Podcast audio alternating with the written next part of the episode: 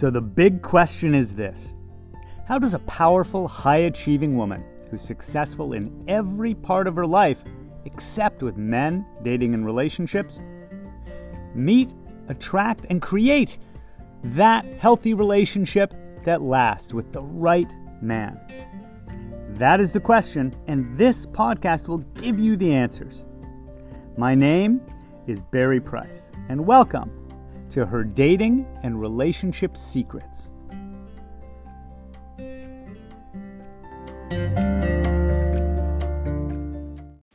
Secret number 85 the three keys to harmonious relationships despite differences. This is really helpful not only for dating and romantic relationships, but look, right now, a lot of people aren't agreeing with each other. There are a lot of people with very different values or viewpoints, whether it's through family, coworkers, friends, or just in our society. And how can we actually create a more harmonious way to go through our life, despite the reality that we are going to do so with people that we have differences with, sometimes major differences? Well, the very first thing that we need to realize and think about is that we don't attack the identity of the person. We don't make it an identity that we are discussing a disagreement on beliefs or positions with. So let's say it is something political. I've had uh, a client a few weeks ago has been having a lot of problems with members of her family that hold radically different political beliefs from her. These are people she loves, and they love her. But in this one area, people can get so polarized that their disagreements are creating hard feelings. So, what tends to happen in her discussions has been that instead of dealing with one another's beliefs, they start talking about you are. We got to take the you are out of the equation. There's a difference between saying you believe something and saying you are one of those people.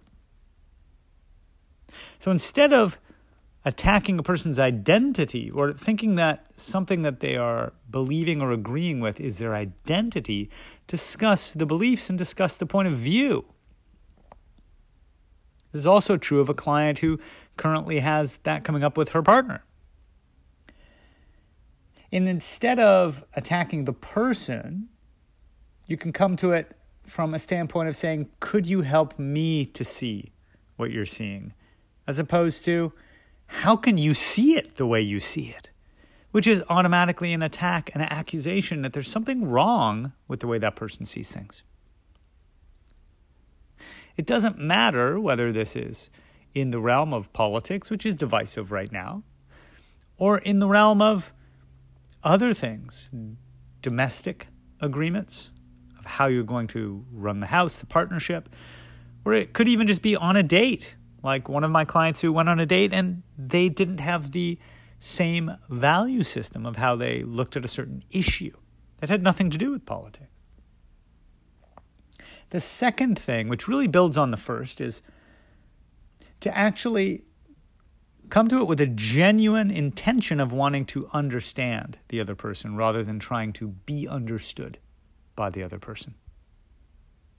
Too often, we slip into wanting to convince the other person of our viewpoint rather than understanding theirs. Maybe we have black and white thinking. We're dismissive of theirs. We think we already know better than them. We know better than their viewpoint. Like uh, a client that was having a disagreement with her guy about who got to put their car in the, the garage. One person thought they had every justification and couldn't possibly understand why the other person wouldn't see it their way. But instead, as soon as we change that intention to, I sincerely want to understand why this is so important to you, suddenly we create empathy, understanding. Our partner feels cared about, cared for, and they tend to reciprocate unconsciously they're going to be more generous with caring about our needs, our perspective. that leads us to the third thing, which is why do we get this way? Why is it when we disagree with someone, sometimes it's no big deal, but other times it's very divisive? Other times it can turn us off of being willing to even date that person.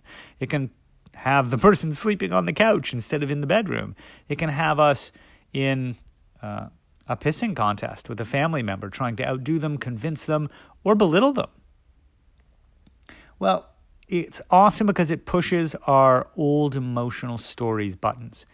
This is easiest to do with those closest to us.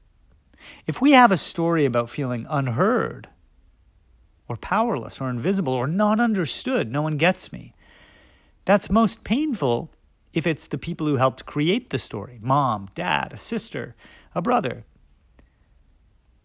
an ex husband, or a current partner, or perhaps even the man that we're meeting and dating. What is it that you're sensitive to when it comes to trying to communicate with somebody who has very different viewpoints than you? And again, at this particular moment that I'm making the podcast, there's electoral politics that are very divisive, but there's so much more than that in life. Little disagreements can really be about something much bigger. It's the people who have an argument over something as simple as you didn't pick up what I asked you to pick up at the store but it's not really about that. It's about how they haven't been really showing up, contributing to a sense of financial or emotional security. I don't know where you go at night when you go on your business trips and you're not in the hotel. But I'm going to make it about how you forgot to bring the lemons home today. I don't know if I even matter to you. I don't really know you anymore. So instead, leaning into really wanting, wanting to understand what's underneath a disagreement and a difference starts with us figuring out what we're reacting to. What are we being sensitive to? What emotional pattern of ours is coming up? Remember, in our success formula for actually dating and having relationships successfully, we have those two C's in the middle changing the outer environments, changing the inner.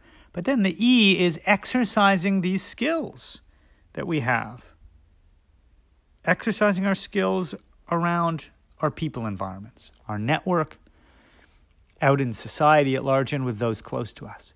Exercising our ability to listen so that we can understand them, so we can have empathy to care about their point of view if it's different, and trust ourselves to still be able to communicate our needs without feeling afraid or powerless Otherwise, we're going to either feel like a victim or get angry because we feel like we're going to have our boundaries disrespected. I can't listen to him because then he might get his way.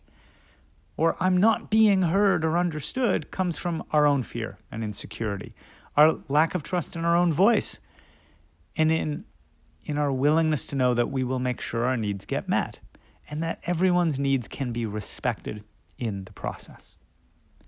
If you do those three things, if you check in on this, this skill of being able to come from not attacking the person's identity, but trying to understand their belief system, if you can work to understand instead of convince and influence, and if you can pay attention to awareness, right, which is our seeing your pattern, that's our, our first part of that success formula, is that self awareness around seeing your own pattern, then you'll see where your own triggers might get in the way. Those are the keys for you to be able to actually get along harmoniously with those closest to you and with those you don't know and may not even meet, but that are part of our society and part of your life. Because we all deserve to feel connected and have a sense of well being. Disagreement doesn't have to create disharmony in any of our relationships.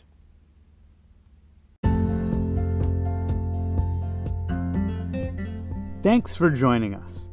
Please remember to rate, subscribe, and also share this with anyone that you think it could help. Because I'm on a mission to help 1 million successful women have healthy, lasting relationships.